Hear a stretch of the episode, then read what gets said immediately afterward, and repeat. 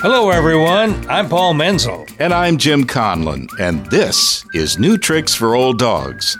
Our podcast features the many ways us older folks howl at the moon, odd news items you don't normally hear about, and conversations with other old dogs who are growing bolder, not older. So, if you've got 25 minutes or so, grab a cup of coffee, pull up a chair, and join us.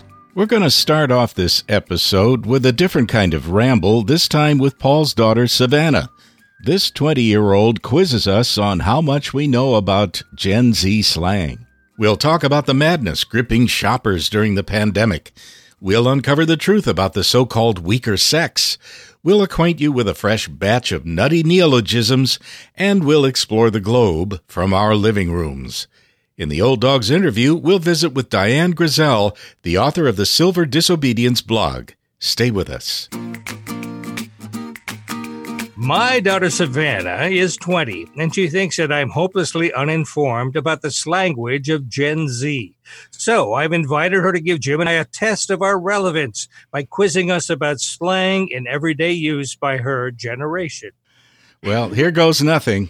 All right, so the first word I have here is extra. It's an adjective. Extra. I, I would like to hear it in a sentence. All right, so uh, she bedazzled her Louis Vuittons. She's extra as hell. Extra would be uh, like really with it, on top of it, fashionable. Yes? No? Jim? I think that it means a bit more than just with it. I think that it means you're at the leading edge. Very close. It means over the top, excessive, or dramatic behavior. Oh. Close. Okay. Close. Yeah. Y'all got close. All right, we'll take a lap for that. Next one. Next word. Okay, okay. Word two I have here is pressed. It's also an adjective. And in a sentence. All right, in a sentence, she really expects me to forgive her after everything she said. You know what? I'm pressed. Pressed. I wonder if that's a, a short of for impressed or depressed or. okay. We'll go with that. Okay, okay. Um, well, it means being extremely irritated by someone Okay. Oh. or something or even a situation. Yeah, that's close enough. We'll take another correct for that one. Go ahead. say, Next yeah, word. I, I Okay. win. The next word I have is lit. It's also an adjective All right. Use it in a sentence. in a sentence. All right. There's going to be a crazy rager at Lauren's tonight. It's going to be lit. Oh, Lit. Okay. It's going to be uh, exciting. uh, the, the exciting, the place to be. Yes. Oh, Wow. Okay, that was I mean that's pretty that's pretty good. Jim, we're we're doing okay as a partnership here. It's also used as a term to uh, describe someone who's mildly intoxicated. yeah. Oh, And that's very like old. anything? That, Okay. yeah, that's that's Yeah. A, Okay, an old term. All right, bringing one back. yeah. All right, so the next word I have here um, is go off. It's technically a phrase, but Mm-hmm. to go off. but it's usually used as a verb. Yeah. Uh, well, to go off on somebody is to lose your temper, right? Yeah, sounds Jim? like it. Yes, yes. But the way um, our Gen Zers use it is uh, like, what? You're going to fight Bethany in the Walmart parking lot? Sounds like a mistake, but go off, I guess. Oh, knock yourself out. Yeah, like knock Oh. yourself out. Yeah. Oh, oh. Okay.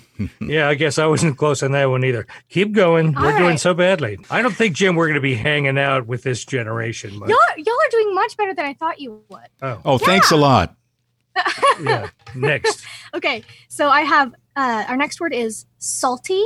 It's also an adjective. Would you like to hear it in a sentence? Uh, yeah. You're going to talk to the manager. All right, Karen, don't be salty. Don't use swear Salt. words. Uh, sounds like maybe short for insulting. Salty. Salty. Don't Is that, be- is that your guess? that uh, I don't know. Is that my guess? Yes. Yes. okay, so it's the act of being upset over something unimportant. It's usually used as a replacement for bitter. Hmm. Okay, that's a zero like- for us. Jim, I think we better just have one more. This is All right. too humiliating. All right, bro. My last one I have for you guys is big oof.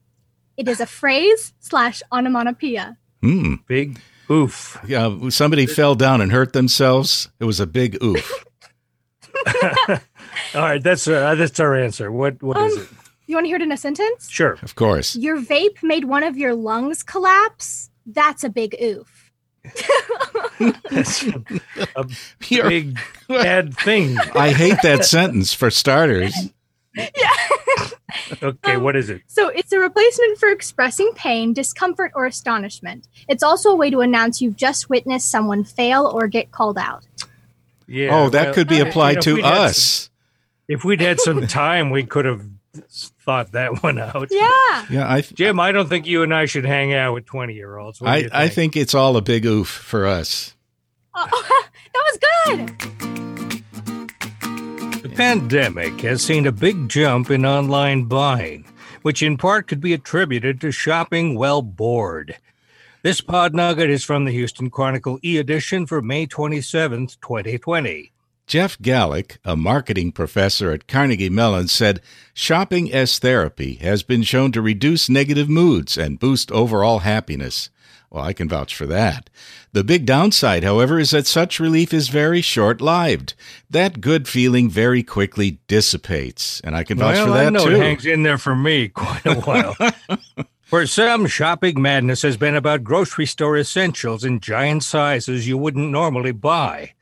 Usually, sane people are buying 10 pound bags of rice, 25 pounds of flour, and maybe 50 pounds of sugar. And what about that toilet paper shortage earlier in the pandemic? The burst of dopamine from purchasing something, anything, can overrule your common sense. One lady in San Diego misread the description of a game and ended up with several rubber chickens.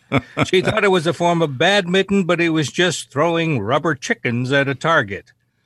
Anyway, the panic buying, the overbuying, the emotional buying aren't unique to this kind of world shaking event. The difference is that we are trapped in our homes with lots of time on our hands, and the siren call of online shopping is offering some brief happiness. Once you've made your purchase, you can add to the excitement by tracking your package daily until it arrives. And if it's coming from China, you could have weeks of anticipation before your rubber chickens arrive. Oh, I have done that. The screen will say, We will ship tomorrow.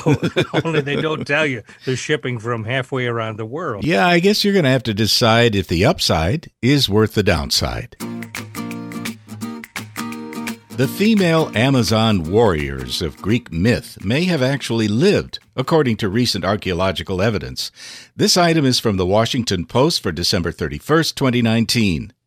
In a startling discovery that was recently revealed, archaeologists dug up the remains of four female warriors buried with a cache of weapons and horseback riding equipment. The location was a tomb in western Russia, right where ancient Greek stories placed the Amazons. Uh, and all this time I thought it was in South America. Uh, the women were identified as Scythian nomads buried some 2,500 years ago. The women ranged in age from early teens to late 40s. The oldest was wearing a golden headdress that indicated stature in her community. This was the first time multiple generations of Scythian women were found buried together. According to Adrienne Mayor, who authored a book on Amazon warriors, the findings suggest that young girls were trained early on, just like boys, to ride horses and use bow and arrows. It was an egalitarian society. Mayor explained that in these small tribes on the harsh steppes of western Russia, it made sense that every single person had to have the same skills and competence to defend the tribe as necessary. It confirms that these women were warriors throughout their lives. In light of these findings, we can probably quit calling women the weaker sex. Also, the controversy over whether women should be allowed in combat is moot. After all, it was resolved 2,500 years ago on the steppes of Russia. Yeah, I got to tell you that I'm not the kind of guy that would call women the weaker sex. I might get beat up for it. Well, I'm I'm just thinking, do I really want my wife to be armed with a bow and arrow? Well, that could shorten a lot of arguments. The Washington Post has published the winners of this year's neologism contest. Now, the contest is not serious. It involves a new funny definition for a word in common usage. And here are some examples. Okay, coffee, a noun, the person upon whom someone coughs. Flabbergasted, adjective. Appalled over how much weight you've gained. Lymph, a verb to walk with a lisp. Gargoyle, a noun. Olive flavored mouthwash. Flatulence, emergency vehicle that picks you up after you are run over by a steamroller. Balderdash, a noun, a rapidly receding hairline. Pokemon, a Rastafarian proctologist. Frisbitarianism, a noun, the belief that when you die, your soul flies up onto the roof and gets stuck there. In addition, the Washington Post Style Invitational asks readers to take a word from the dictionary and alter it by one letter, then come up with a definition to the altered word. Now, here are some examples Sarcasm, noun, the gulf between the author of sarcastic wit and the person who doesn't get it. Inoculate, to take coffee intravenously when you are running late. Libido, verb, all talk and no action. Arachnoleptic fit, the frantic dance performed just after you've accidentally walked through a spider web. Caterpillar, noun, the color you turn after finding half a grub in the fruit that you're eating. And the pick of the literature goes to ignoramus, a noun, a person who is both stupid and an asshole. Now, I have known some of those in my life. If you're getting hungry for travel, consider seeing the world virtually from your living room. The travel locations in this pod nugget are suggested by the website Thrillist.com. If you love travel but don't want to get on crowded planes, you can always do your traveling on the internet. Thrillist.com has an article titled Virtual Travel Experiences that let you explore the world from your living room. You could strike out on your own, guided by a search engine and your imagination, but you know, this article is a good starting point with tons of links for interesting locations. Here are some examples. You could take a trip across Japan. You won't see the Olympics, but just about everything else bamboo forests, sushi making, a Tokyo scramble crossing, a Kyoto cat cafe, and of course lots of cherry blossoms. What what is a How scramble crossing? Is that to do with eggs? Oh, the scramble crossing in Tokyo is when you can cross in all directions. Oh, not not for me, thanks. It's insane looking. How about hiking the Great Wall of China? Mhm. The virtual tour spans six and a half miles of some of the best scenery in the area. Educational material accompanies the great views, and if your feet get virtually tired, well, just lean back in your recliner. Oh, I love it. You can also see Mount Everest from a helicopter. Don't worry about getting in shape and lining up with your Sherpas, beef jerky, and oxygen tanks to experience the view. You can also tour dozens of World Heritage sites, visit some of the world's best beaches, catch a display of northern lights, spend a few hours at the world's most celebrated museums, and visit all our national parks without fear of mosquitoes or pitching a tent. it is virtually the best way to travel for now. Now, see, this is the way I have always preferred to travel, Paul. I mean, I, I get know. better views, better picture. You know, I mean, what's not to like? Jim, you're just a cheapskate. I am cheap. Diane Grisel founded Silver Disobedience in November 2017 with the belief that every age is relevant and that aging is the process whereby we get to know ourselves and others more deeply and with greater kindness over time. This getting to know ourselves with greater kindness is what she writes about daily. Let's jump right in. I tell you, the first question, Diane, was there a particular incident or a moment in your life when you decided to start blogging? There was two things converged at the same time. Well, first off, I've spent the past 25 years working as a perception analyst, advising publicly traded companies on really critical issues and messaging before it went out to the public at large. So when I was 57, my best friend, who's 20 years older than me, ended up in the hospital. And I was invited to be a model with Wilhelmina, a very Oh, yeah. unexpected turn. So I thought, oh my gosh, my clients are going to think she's having a midlife crisis. What the heck's going on? because I had to start posting pictures on Instagram. Ah, so I see. So that started you on the blogging. Was it kind of tough at first? Well, you know, when I was sitting in the hospital room with my friend, is when I wrote my first blog because she's 20 years older than me. I'm 60. She's going to be 80 this year. and it she didn't look like anyone I knew when she was in the hospital bed. Very hmm. sick. She's fine now, but she was very sick. And it really made me start to think about was age a number or an attitude? And when I wrote a first blog about that, over 2,500 people responded. Wow. Yeah. And what type of people responded? Those initial responders, what were they like? You know, my initial responders were in the, I would say, 50 plus age crowd. Um, now, however, it fascinates me that I have a 13 year old boy I know about, and I've got a 103 year old woman hmm. Who reads who read my blog, and I've got kindergarten teachers and college professors who say, "Can I have your permission to use your blog as a writing prompt?" So it's very interesting how that discussion has expanded. Wow. So is is there a particular time of the day when you sit down to write your blog when your inspiration is at its height? It's a combo of things. Sometimes I, I'm very consistent with no matter what. I get up every morning very early before everyone else and I write first thing in the morning. And so that's my standard routine. Now, that may or may not be the blog I publish because even having a conversation with you guys, something triggers or a walk down the sidewalk in New York and I'll hear someone say something that I say, that's my next topic.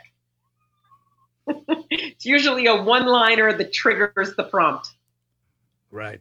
So apparently, the old writer's question, where do you get your ideas, really is all you've just answered it. You would never run out of ideas if you approach it that way. Exactly. As long as you're listening to people, like the other day, I was speaking with a uh, very long established radio host who's a good girlfriend of mine. And she said to me, I'm not sure where things are going, but I'm going to keep with that idea of field of dreams. I'm going to build it and it will come. And she said, So what I have to do is let go of the how and stay in the now of just what can I do right now. It's an interesting phrase to hear that I said, that's a blog. Do I have your permission to quote you on, you know, let go of the how? that's a real shift of your mindset. And I sympathize with this because I find that everything I look at is is a, a, subject for our podcast. It's changed my perception of how I read, how I interact with people, my the difference is I, I need to carry around a notebook. Apparently, yeah. you're not at you're not at that point yet. Oh no, no, no! I'm always writing little notes down to myself. If if I could show you my desk right now, you'd say that looks like a very unorganized mind. But I've got all kinds of piles in every direction. Is it a health idea? Is it a self improvement idea? Is it just plain inspiration for communicating better? So I'm always making my piles of different ideas. Well, that leads me to a question about the title of your blog, The Silver Disobedience uh, blog. And uh, I get it. Um, but what are you hoping to communicate by your definition of disobedience? What do you hope to accomplish by using that term? Well, when it began, it was a play on words. Obviously, I have silver hair. And then it was the concept of civil disobedience which was speak up and say what you want to say, but you don't have to be violent in the process. Get your message across peacefully.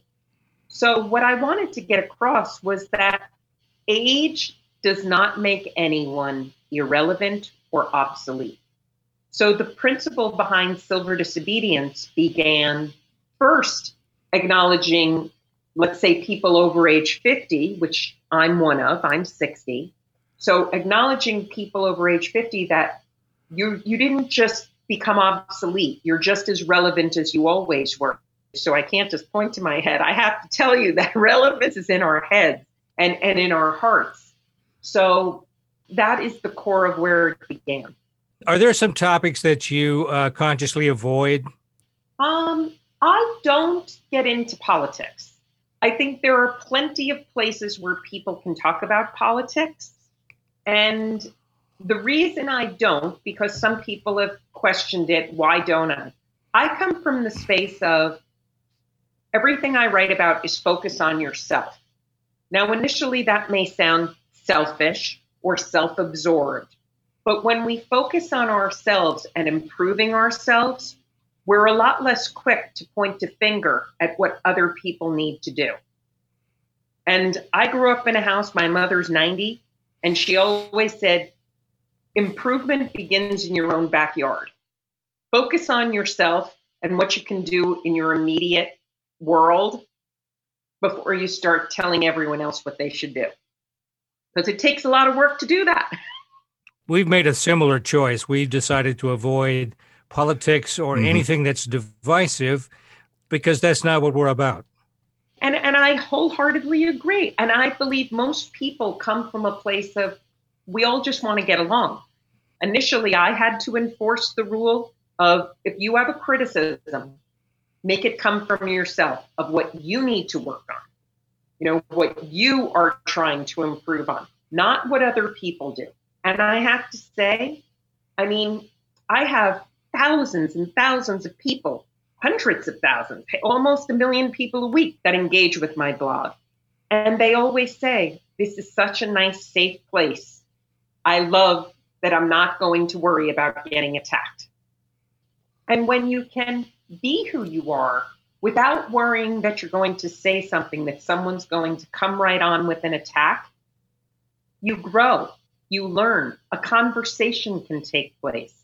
There was somebody one time who said, you know, we need to get back to that state of like an old Western where all the cowboys and the good guys and the bad guys left their guns outside the saloon and came in, had a drink, and had a conversation. It's the same kind of environment I want. Yeah, really, I think a lot of us long for that opportunity. Changing the subject, Diane, you know that uh, many of us at this particular stage in life are either in retirement or contemplating retirement or afraid to even contemplate retirement. Do you have any particular advice for people who are in that situation?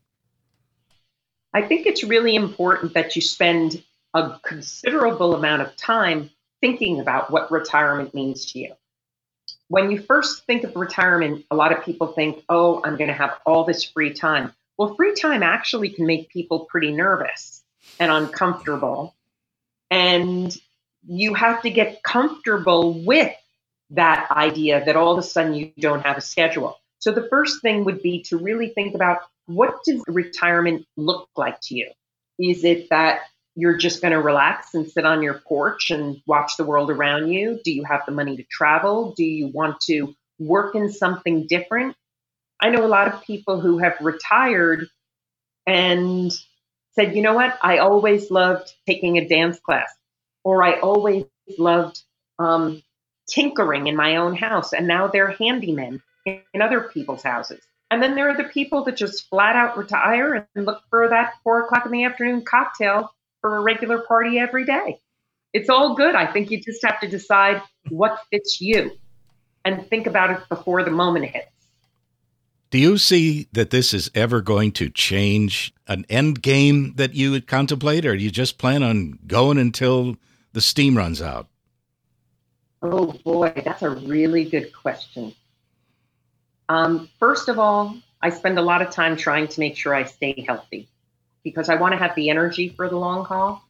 My feeling is as long as I have the energy and people want to keep listening to what I write about and responding, I'll probably keep doing that. Whether I'll keep modeling or, you know, I never thought I'd be a model. I mean, that was a big surprise at 57. Um, when I went to the meeting at Wilhelmina, I told my husband when he asked, Where are you going all dressed up? I said, To the shortest meeting in the history of business meetings.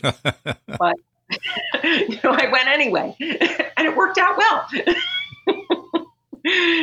so I guess you have to take it one step at a time.